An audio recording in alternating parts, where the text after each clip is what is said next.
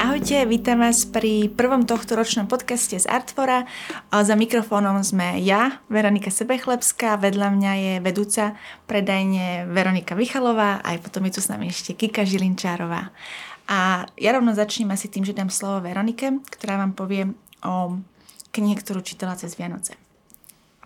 Ja som našťastie po Vianociach bola chorá, takže som ju stihla prečítať, lebo je to hrozne hrubá kniha.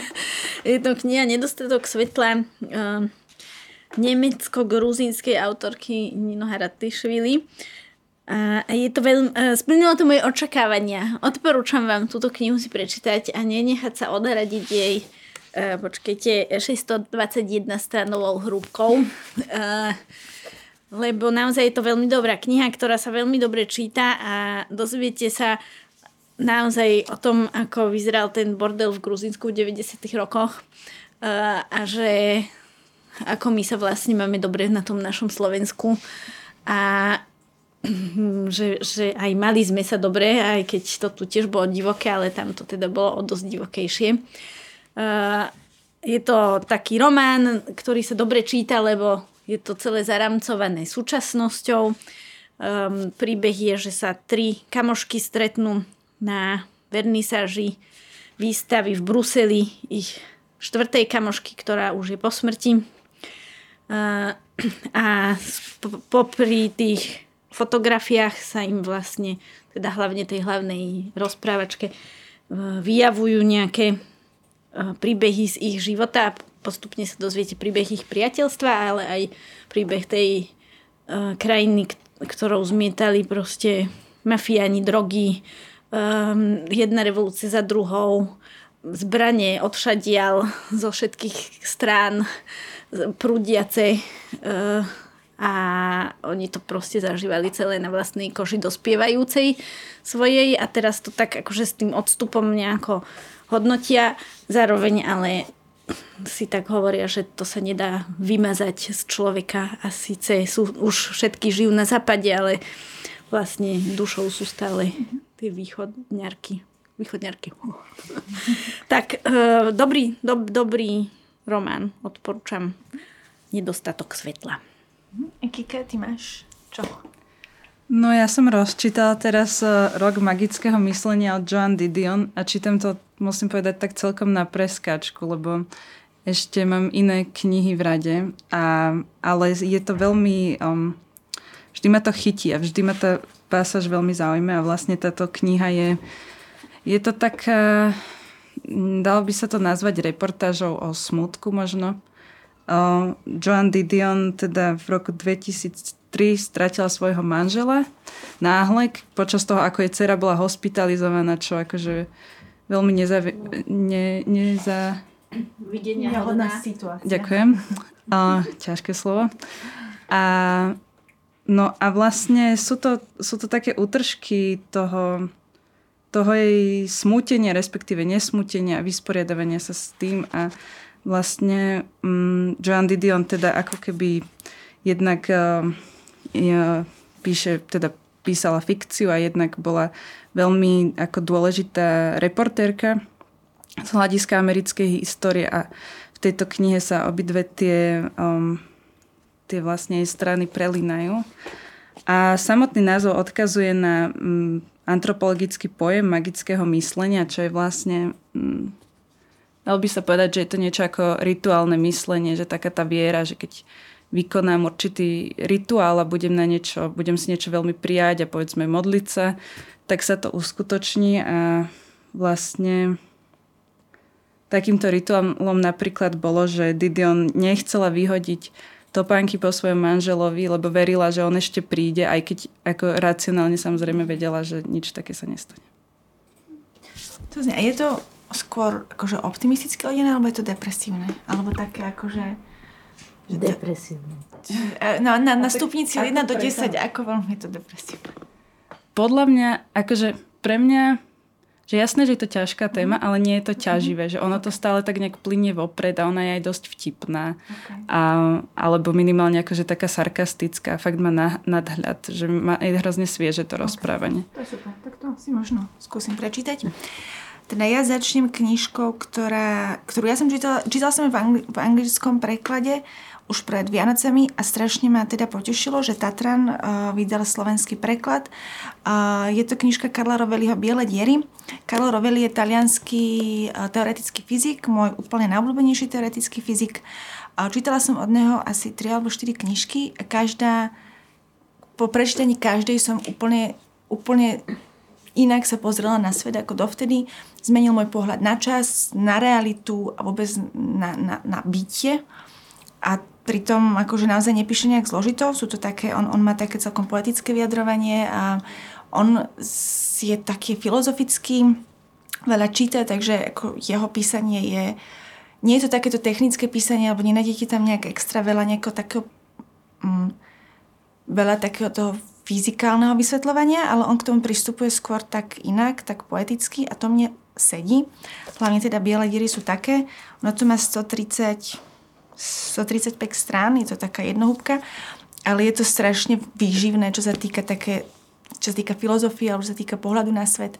Biele diery vyzerá to byť taký, povedzme, celkom prvoplá, prvoplánová metafora, že máte čierne diery a ich opak sú biele diery, ale vlastne to, ako keby, ako vzniká biela diera, a to je reálne to je, astronomický je pojem? To, akože je to astronomický pojem a je to, akože nie je, ešte nikto nikdy nespozoroval bielu dieru, uh-huh. ale teda akože z rovnic to vychádza, že môže byť uh-huh. a teda Karlo Rovelli si myslí, že biele diery naozaj existujú a že ich proste, čo, že tak ako kedysi ľudia len verili v čierne diery uh-huh. a nikdy ich nevideli a potom ich naozaj niekto spozoroval, takže čoskoro alebo raz alebo snak teda niekto teda budú, budú schopní pozerať biele diery, ktoré podľa neho teda vznikajú tak, že áno, ako sa rúti hviezda do seba a, a postupne teda je strašne hustá a strašne malá a vzniká tak čierna diera, ktorá polotuje svetlo. A v určitom momente, tam, kde sa, by sa mali rútiť, teda tie rovnice relativity Einsteinové, tam niekde on ako keby prichádza s iným riešením, iným, ako keby nie je to iné riešenie, je to proste iný pohľad na, keď sa inak pozriete na čas, na to, čo je čas, na to, čo je realita, tak tam ako keby dôjde k takému zvratu ako keby a tej možnosti, že sa tá čierna diera ako keby začne správať inak a vznikne z nej niečo, čo nazýva biela diera. A to, čo sa nazýva biela diera, ale je to celkovo strašne pekne napísané a mňa to veľmi potešilo a dúfam, že napíše Karol Roveli ešte strašne veľa iných kníh. Dobre. Ako, ako veľmi náročné je to pre niekoho, kto nevie veľmi fyziku? No, lebo nie, nie je to vôbec podľa mňa náročné. On vysvetlí všetko. Hej? On vysvetlí a hej, on sa proste, hej, dá, sú, má knižky, má zo dve knižky, ktoré sú pomerne podľa mňa náročné, ale táto fakt nepatrí medzi tie. Že toto sa dá čítať aj len tak, že človek, ktorý ide popri tej knihe, vôbec nikdy nič nepočul o, tak o čiernej diere každý počul. Hej, ale nikdy nepočul o nejaké kvanta fyzika, alebo čo si to môže prečítať. Ja tu mám tiež takú jednohúbku e, zo slovenskej produkcie tentokrát. Um, je to nová kniha Ivany Gibovej Babička, ktorá vyšla pred Vianocami podľa mňa drsný ašpirant na Anasut literu budúcoročnú. Uh, určite bude aspoň v desiatke, lebo si to zaslúži. Uh, je to kniha, ktorá je rámcovaná zase, že pohrebom. A tiež je to také spomínanie na detstvo, tentokrát drsné 90 a 80 tu na, na Slovensku, respektíve si uh, malom meste výcho, východného Slovenska. Uh, kde otec je alkoholík, e, ktorý trávi svoj život v miestnej unimobunke e, alias krčme a mama e, je učiteľka v škôlke, tuším, a v tom všetkom dospieva hlavná hrdinka a spolu s nimi žije v domácnosti aj babička, ktorá im vlastne riadi život, lebo to je jej byt a tam sú jej pravidlá. No a je to také sídliskové proste dospievanie podľa mňa, že strašne veľa sa tam nájde. Každý človek, ktorý v tomto období vyrastal a zároveň je to presne o tých traumách a o tom, že cez čo všetko sa vieme nad čo všetko sa vieme povzniesť a čo všetko nás ovplyvní, tak že, že proste už s tým nič človek nenarobí, aj keď chodí na milióny hodiny psychoterapie.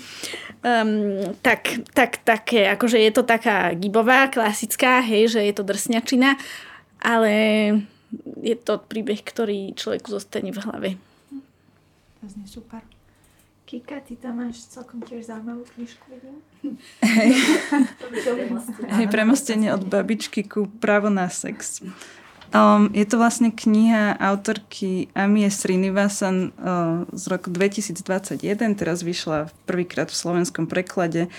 A je to teda feministická kniha, ktorá sa nejako ako snaží vysporiadať uh, s um, mýtu, respektíve s tým, čo s tým obdobím po mýtu, že vlastne že ak, pýta sa, že v akej sme teraz v situácii, čo sa týka feminizmu, ale aj celkovo skrátka sexu, že čo teraz robiť, že ako mať, ako mať ten sex, povedzme, aj správnym spôsobom, ale zároveň tam teda samozrejme rieši veľa aj mizogíniu alebo respektíve prepojenie sexizmu s rasizmom a, a rôzne ako keby také, že vyslovene sociálne faktory, ktoré vstupujú do tých sexuálnych vzťahov.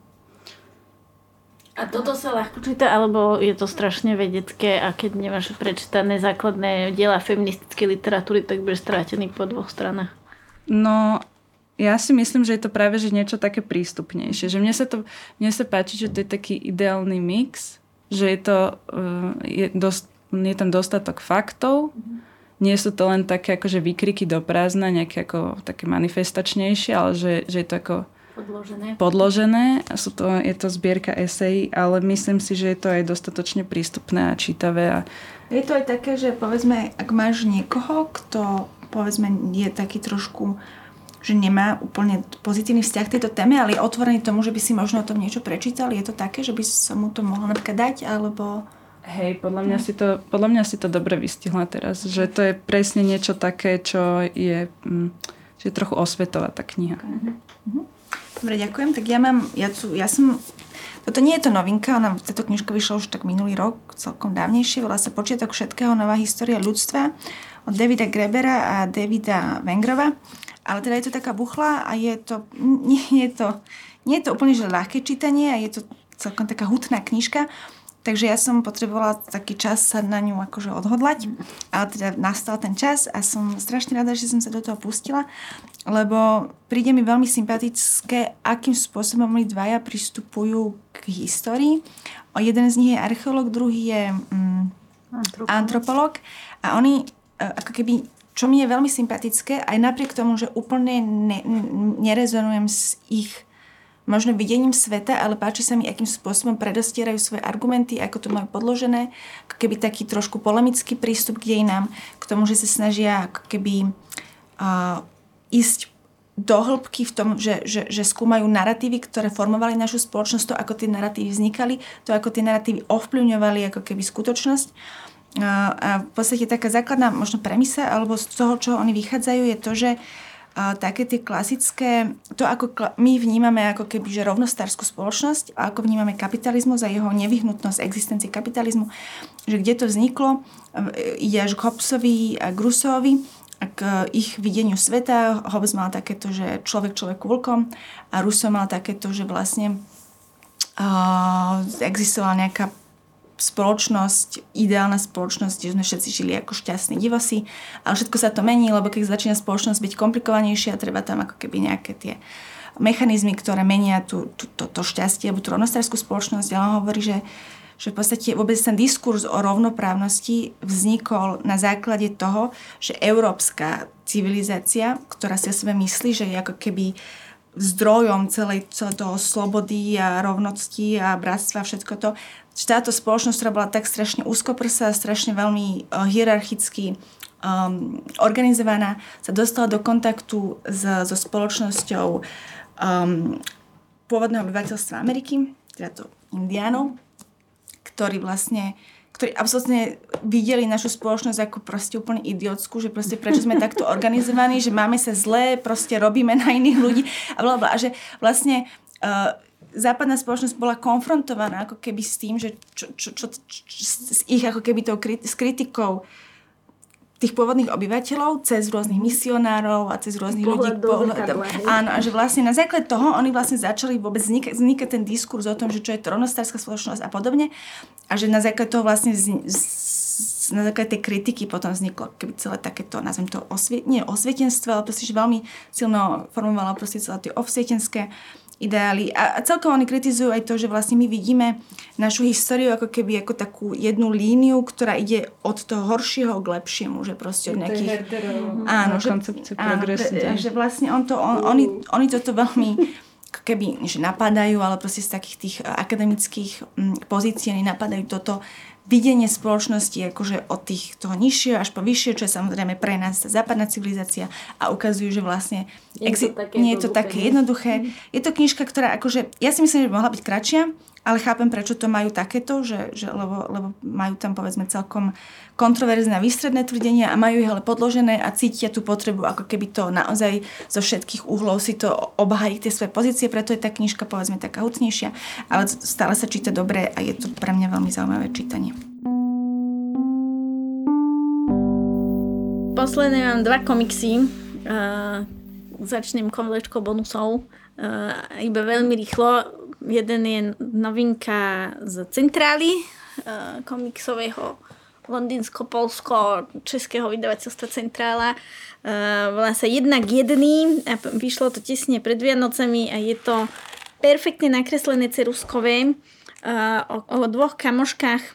Um, jednej veľmi pri sebe wannabe básničke a jej uh, romskej kamoške, ktoré hľadajú zmysel života aj po 30 a, a je to taká jízda dosť a je to veľmi dobré podľa mňa, takže odporúčam. A druhé je teraz novinka z Braku, hlasy bez ozveny alebo príbeh zvukára nacistov. Taká uh, objemnejšia záležitosť. A to je taká klasický komiksový príbeh, uh, ale zatiaľ som to začala čítať a zatiaľ je to proste úplne neuveriteľné opisy o zvukoch a o tom, ako nás, ako ich vnímame, ako nás obklopujú, lebo je to teda príbeh chlapca, ktorý robil potom zvukára na tých všetkých štadiónoch a vlastne, že čo, čo z tej propagandy e, vlastne vyrobili takí ľudia, ktorí iba zapájajú kable a štelujú mikrofóny a aké to je vlastne dosť dôležité. A som veľmi zvedá, kam sa to bude vyvíjať. Ale dosť dobrý koncept. Kika, ty tam máš ten dom, um, Hej, pardon. Uh, ja som sa zamyslela na to predchádzajúcou knihu. Hej, ja tu mám uh, knihu Dom Jany Šturdíkovej. Je to vlastne fotografická kniha a ona, ona fotografovala 10 rokov um, premeny uh, domu na Dunajskej ulici, ktorý, ktorý navrhoval um, architekt Alexander Skutecký. A je to vlastne veľmi zaujímavo poňaté, lebo ona nefotí nič také... Nie sú to úplne že páčivé uh, funkcionalistické fotky, ale ona fotí skôr, že kľúčky alebo vypínače a vlastne sleduje, jak tieto veci chátrajú v čase. A, nie, a niekedy je tam aj poznamenané, že povedzme ju niekto nepustil do bytu, čiže nemá tú fotku. A, čiže je to taký smiešný koncept. Um, páči sa mi to. To je super koncept. A táto kniha sa bude u nás uvádzať v knihkupectve uh, a neviem kedy. Na začiatku februára. Ale neviem presne. 7. 7. februára príďte. Bude to určite veľmi zaujímavé, lebo okrem toho, že to je krásna kniha a ako objekt, ktorý treba mať, tak veľmi zaujímavé, ako a s nadšením a s láskou o tom tá autorka rozpráva. Na to sa celkom teším. A teda ja to ukončím knižkou, ktorá teda rozhodne nie je novinka, lebo je z roku 2002, ale, ale e, uvediem to na správnu mieru. Teda cez víkend som si bola pozrieť uh, film greckého režiséra Jorgosa Lantimosa, volá sa to Poor Things a teda v Slovenčine to sa volá, že Chudiatko. Hrá tam Emma Stone a Mark Ruffalo. A je to strašne krásny film a mne sa veľmi páčil a zistila som, že teda bol natočený podľa predlohy že vraj kultového škótskeho autora, o ktorom som síce nikdy nepočula a volá sa Alistair Gray. A samozrejme prvá vec, že som vyšla z kina, som si to teda vygooglila a zistila som, že síce to chudiatko nie je preložené do, Sloven- do češtiny, do slovenčiny nie je od neho preložené nič, ale do češtiny bolo preložených niekoľko jeho kníh kedysi. Vyšli v takej tej edícii angloamerických autorov, Argovej. A ja som si teraz zohnala Lanark, dá sa stále objednať a že vraj to teda kultová kniha, som na strane 3, ale veľmi sa mi to páči. A teda, a teda keď si pozriete chudiatko, podľa mňa tiež si to budete chcieť prečítať. A teda to je myslím, že tak z dnes z centrály Artfora všetko. Ahojte a do počutia.